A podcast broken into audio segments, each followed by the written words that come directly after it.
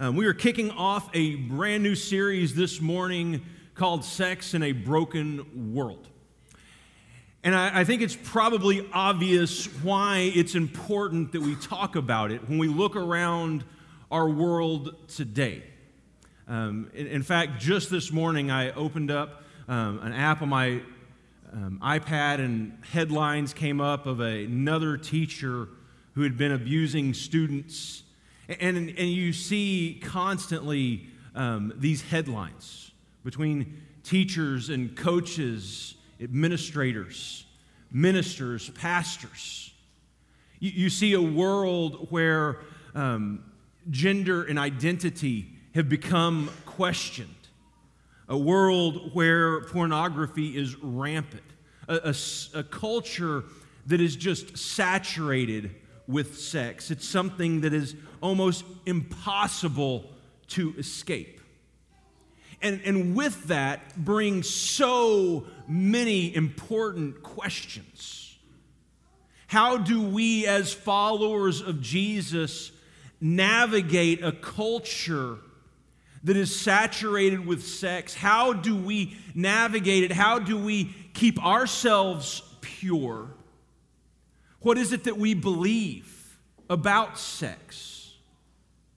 How do we treat people who see the world differently than we do? And I think these questions are so important and have such an incredibly important impact. Because not only will they affect the way we answer, will they affect our relationship with Jesus they will also affect our witness for Jesus. And this is one of those topics that for so long our churches have just kind of skated. We haven't really talked about and we haven't really addressed. And I can think growing up, I didn't hear sermons about sex, it was never talked about. In fact, we had a friend in Cleburne who was probably about 10 years older than, than I was, and she always said the message she got about sex from her church growing up is sex is dirty, rotten, and horrible. Save it for the person you love.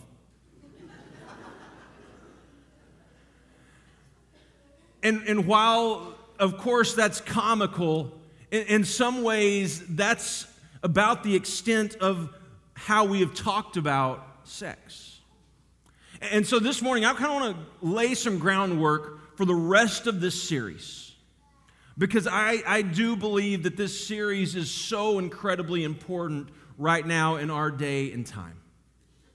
And so we're going to talk about this in, a, in hopefully a way that um, is going to be encouraging. I, I'm hoping convicting, regardless of where you are in your journey but I hope also filled with compassion and grace, because all of that is necessary. And as we look at our culture, and you constantly see headline after headline, you, see how rampant it has become on television and movies, how in your face it is, and almost impossible to escape. You, ask the question well, how did we get to this point as a culture? And I think just fundamentally, the thing that you need to understand is so important is that God created it. When we talk about sex, God created it, sin distorted it. God gave sex as a beautiful gift, and sin has stepped in and distorted that gift. It has made it something that it's not. And so, like I said, kind of laying the groundwork, I want to give you this morning three basically fundamental assumptions that, that I am working with in this series. Because if you can grasp these fundamental assumptions, the rest of this series will make more sense. And, and so, three fundamental assumptions. The very first one is this God is for you. God is for you. God loves you. God created you. God has been pursuing you. And He wants you to have an amazing life. God is for you. In John 10 10, he says this I have come that you may have life and that you may have it to the full. God is for you. Second is this God is a good father. And, and so many times I think we have this picture in our mind of God as this authoritarian father who is looking to make our life more difficult. But if we understand that God is for us and that He is a good father, then things start to make a lot more sense. I know for my, myself as a dad, my greatest concern is my children. And because I love my children, we have boundaries and we have parameters that we have set in place for their protection. We, we don't tell our children, we don't want you to run out in the street and play in the street because we don't want you to have more room to play.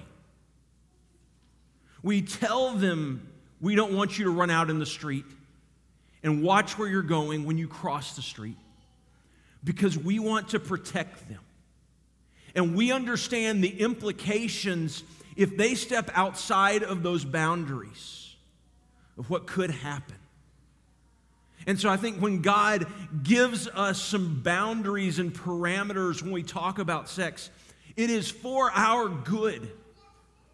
It is because He is a loving Father, because He wants us to experience the fullest life possible. And then the third is simply sex is good. It is a good gift given by a loving father who wants his children to experience the blessing of life. And one of the most amazing blessings in life is sex that God has given.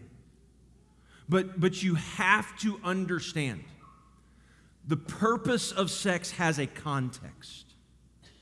God gives a context for sex and, and says, Here's what I need you to understand that, that this is supposed to be something to enjoy between a husband and a wife. And here's the problem so many times, so many times we talk about sex, and especially when I was in youth ministry, it seemed like the question I got more and more and more than anything else is where is the line? What's okay? Can I do this? Can I do that? And here's the problem. And, this is not just with sex, this is with any type of sin that we could talk about. That is a terrible question.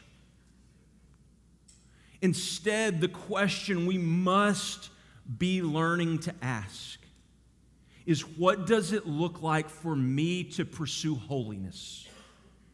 What does it look like for me to pursue righteousness? To follow Jesus with all of my heart, soul, mind, and strength. Because that is such a better starting point than how far is too far? What's acceptable? Where is the line? And, and, so instead of trying to draw lines and seeing how close we can get to the line, rather the pursuit is we pursue Jesus to see how close we can get to Him. And as we get closer to Him, the belief is that His Spirit starts to work in and through our life and transform the way that we see the world, the way that we see other people the way that re- relationships happen in our life. So, um, all of you know about these over the last two years. Um, I've told you about this conspiracy theory where my wife called the eye doctor and set up an appointment for me when I didn't need glasses. And I came home needing glasses. And, and I can tell you 100%, these glasses have done absolutely nothing for me. I do see the tape measure better, and I do see words on the page a little bit better. But other than that, they have done nothing. And, and the problem is, I want, I want to live kind of in this denial. The, the other day, I went to, to baseball practice with Caleb. I'm coaching his team. And of course, a 42 year old, as 40, a 42 year old guy, I'm running around the field acting like I am 9, 10 years old. And I'm trying to do things at 42 that I was doing at 22, and it doesn't quite feel the same. I, I notice things hurt and I tweak muscles a little bit easier. a couple of weeks ago, I was trying to, to just play with the kids and running around, and it was stretching for a ball, and it's like, oh my goodness. Like, just things are changing. Right? And, and for me, there is kind of this denial with it.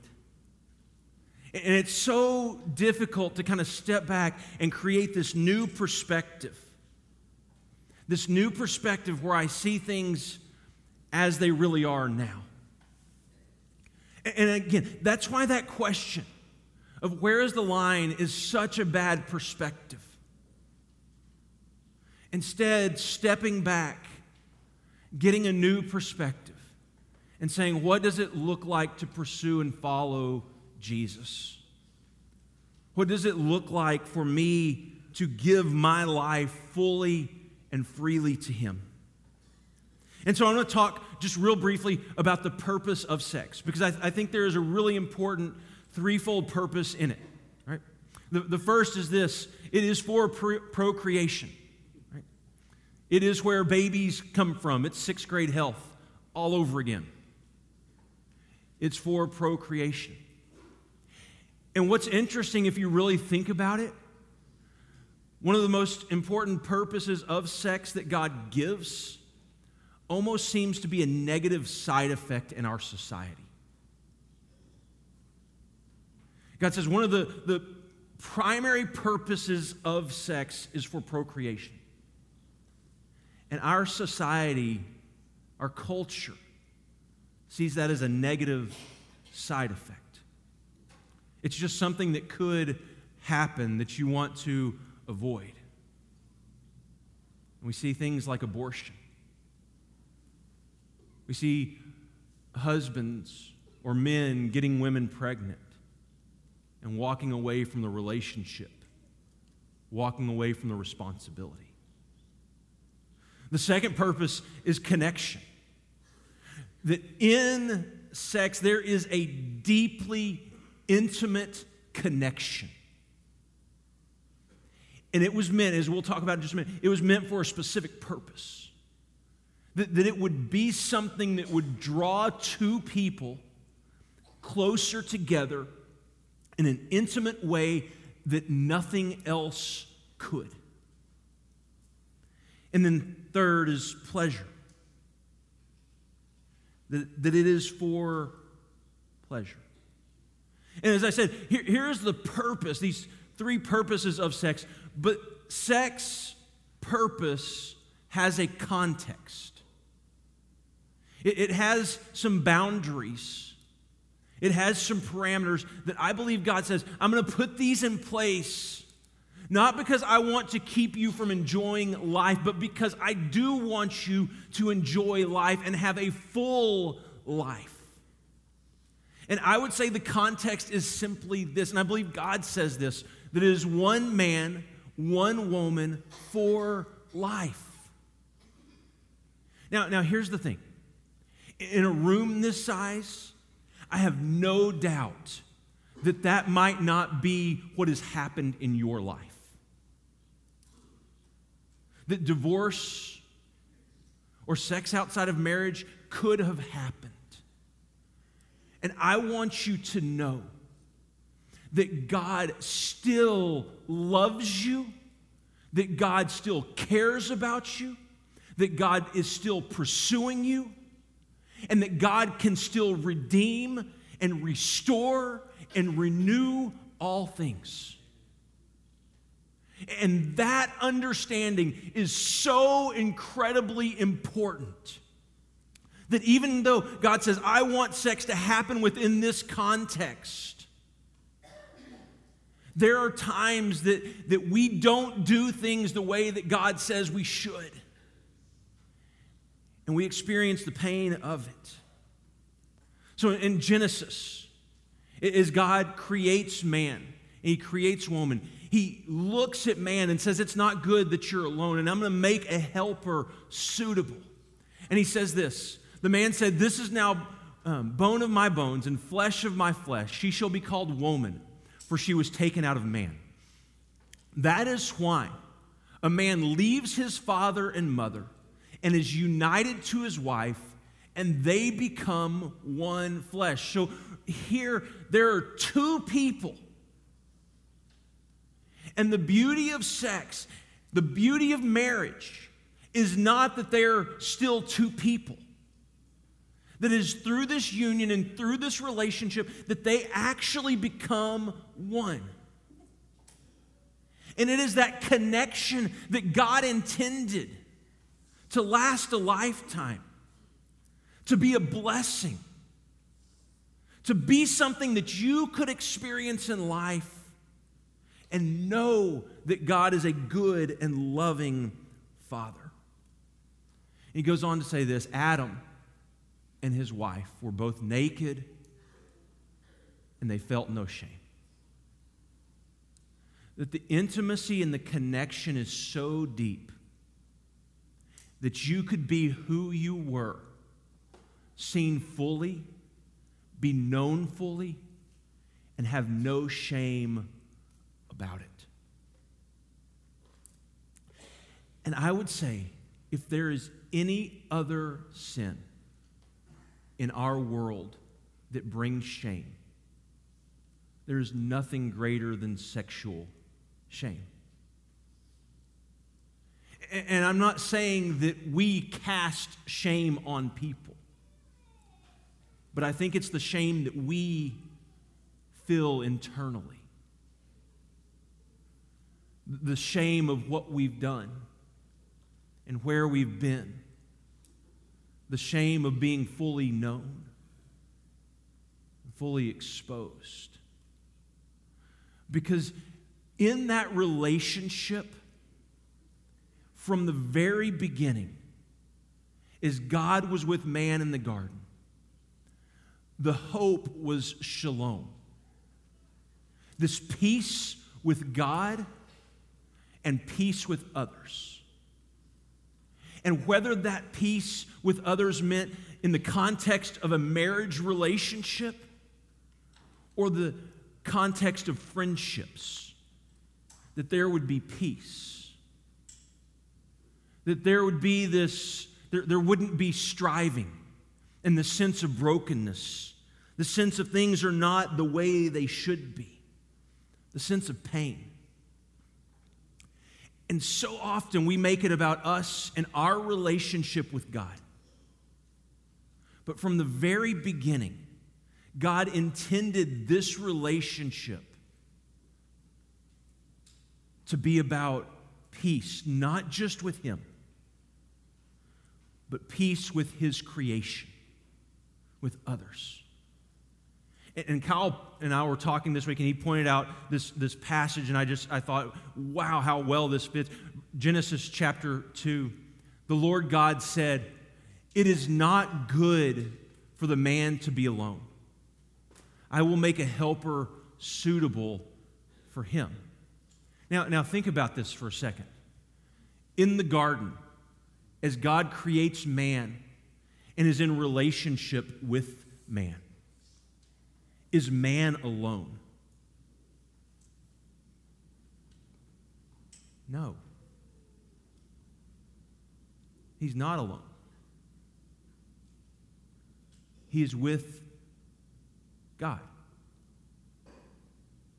But God, I believe, sees something in the life of man and says, There is a part of this relationship that I cannot fulfill, that I, I can't meet.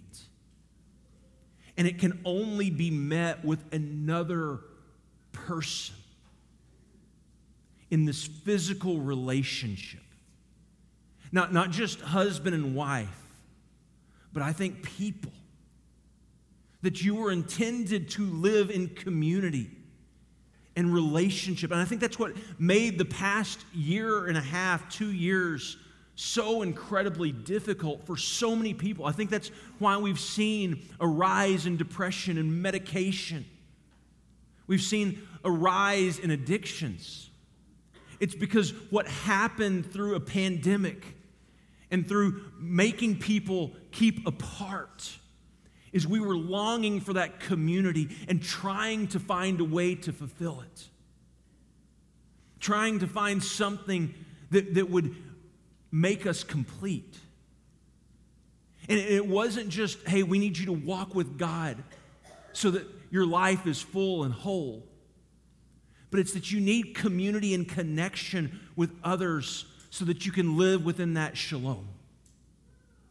But from the very start of creation, Satan drives a wedge between those relationships. And, honestly, that is what sin is. It is breaking down the relationship with, between man and God and breaking down the relationship between man and man.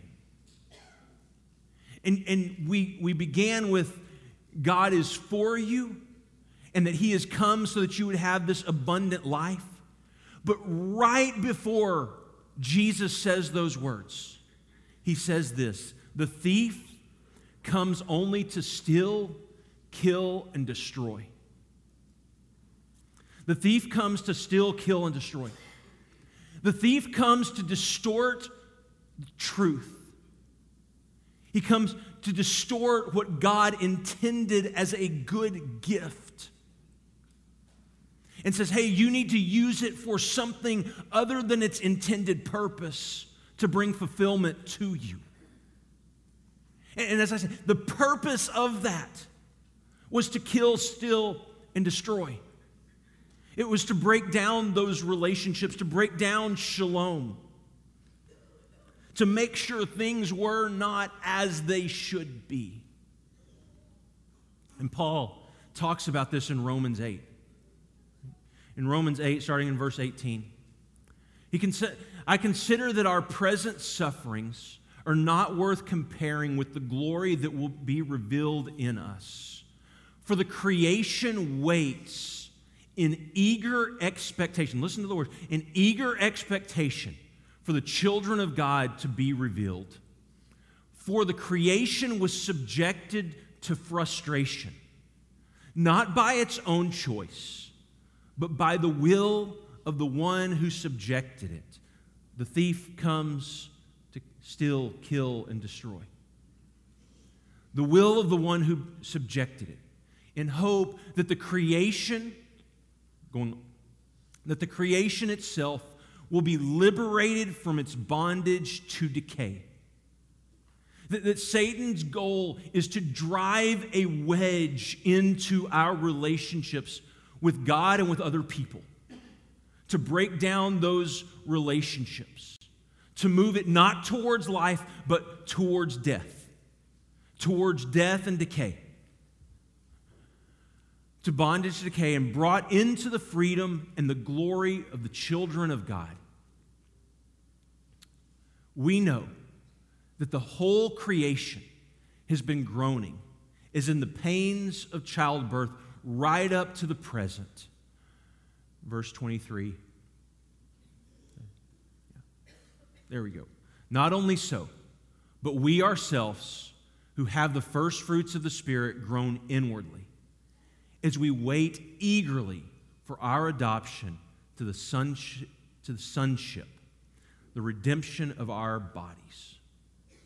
In other words, creation is in this state of disarray. Where, where, creation is groaning, it is longing for things to be put back together to be made whole, to be redeemed, and to be restored. And it's why you see those headlines. It's why you walk outside the doors of this place. And sometimes, even within this place, we don't do it well. It's why you look up and you see and you think, this is not the way things are supposed to be. And it is that longing for restoration. It is that longing for oneness. It is that longing to step out of the brokenness of this world. See, and here's, here's the thing our culture will tell you your deepest longing is to be satisfied sexually. But your deepest longing is Jesus. It is what your soul is thirsting for. And everything else we can put in its place will fail to satisfy us. And that pursuit of Jesus doesn't just mean that I am right with Him. It means I'm seeking to live at peace with everyone. And my purpose here is not pleasure. My purpose is to pursue Jesus. It is to place him at the center of my life and pursue him with all of my heart, soul, mind, and strength. And I know in a series like this, there are so many people in this room in so many different places. And the question what does it look like to pursue Jesus? What does it look like to pursue holiness with my circumstances? What does it look like for someone who is single to pursue Jesus, to, to give their life fully to Him, and to live in relationship with other people with healthy boundaries? And going into next week, we're going to talk about why that's so incredibly important. And not just for single people, but for all of us. What, what does it look like for someone who has been divorced and is now remarried? Or someone who is divorced and is still broken and hurting? It, it means that we're pursuing Jesus with all of our life and understanding that it's Him who's going to fulfill us. And it's Him who's going to, to meet that longing and that groaning that we have to be whole and to be complete. But that if we'll live within with healthy boundaries in relationships with other people, God is going to bless us. Because again, He doesn't put those parameters in place because He says, I just want you to have a miserable life. I want you to live in a life where you're tempted. I want you to live in a life where you suffer. But God, being a good father, says, I'm putting this in place because so often what happens? Is we take what God's intended purpose was for a good and beautiful gift and we use it for something it was not intended for. And I can promise you this when we do that, pain will follow. And it might not be immediately but pain will follow. Because there will be consequences, because a relationship will be broken down.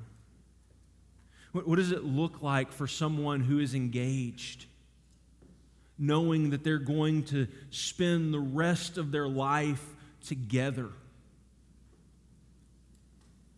but remaining pure until they say their vows?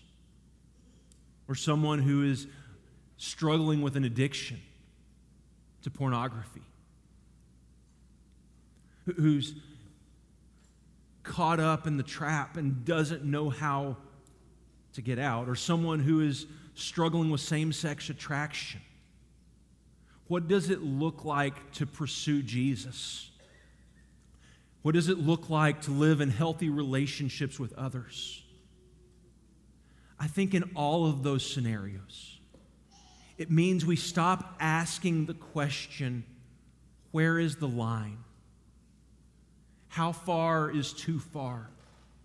How close can I get? Because God did not put those boundaries there to see how close you could get. And He's not sitting there watching to say, There's the line you stepped over. He's sitting there as a parent does.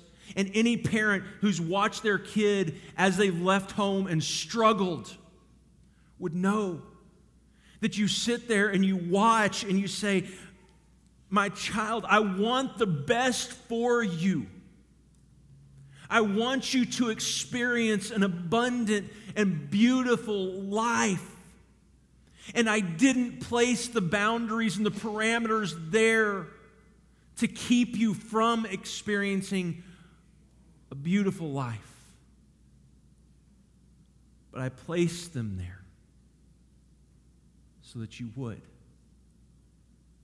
so that you could live in shalom, peace with God, peace with others. See, and here's the beauty of what Jesus does in coming to bring life. Because the thief comes to steal, kill, and destroy, and Jesus says, I've come that you may have life and you may have it to the fullest. Is that you can start over today, right now. And for the person who's caught in an addiction and feels like there's no hope of getting out, you can start over today. And, and for the couple who is struggling in their marriage because of their past, you can start over today. It can begin again. I came across an amazing article the other, the other day. A couple of weeks ago, Wall Street Journal wrote an article. And it said it, it here's what we found in all of our research and statistics talking about ch- people getting married. And they said, well, how young is too young? Research shows don't get married when you're in your 20s because it's going to end in divorce. But then here's what their research said the couples who did not live together prior to getting married had a dramatically lower divorce rate. Now, now here's, here's why I say to me that's amazing. Because culture almost seems to be catching up to what God intended in the very beginning of time. And saying, if you will do your relationships within this context, you will have a better marriage, a more lasting and fulfilling marriage. And it's almost as if culture is catching up. And you can say, well, it's 2022, times have changed, that's just old school. But let me, let me ask you to do one other thing real, real quick this morning. In the Torah, the first five books of the Old Testament, God gives 613 commands. And of those 613, 10 of them we call the Ten Commandments. One of those is do not commit adultery. In other words, do not have sex with someone who is not your spouse. Now, I want you to just do, do me a favor and imagine for just a second. Every single person on the face of this earth obeyed only that one command, how different our world would be.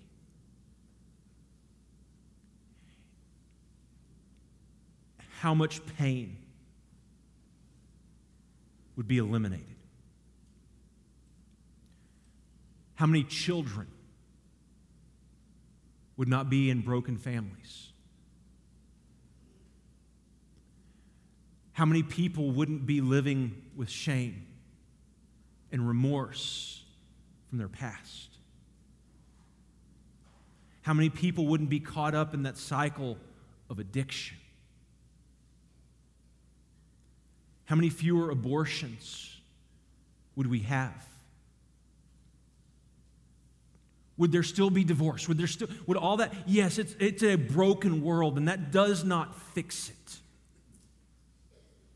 But my guess is the world would look much different than it does now. What we are longing for, what we are pursuing, is Jesus. What we're hoping for is the restoration, the renewal of all things.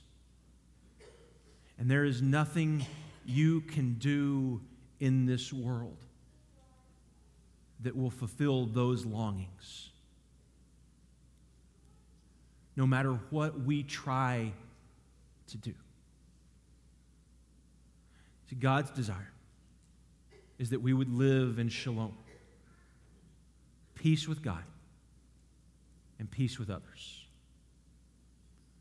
And right now, we're fixing to take communion, which is simply practicing, remembering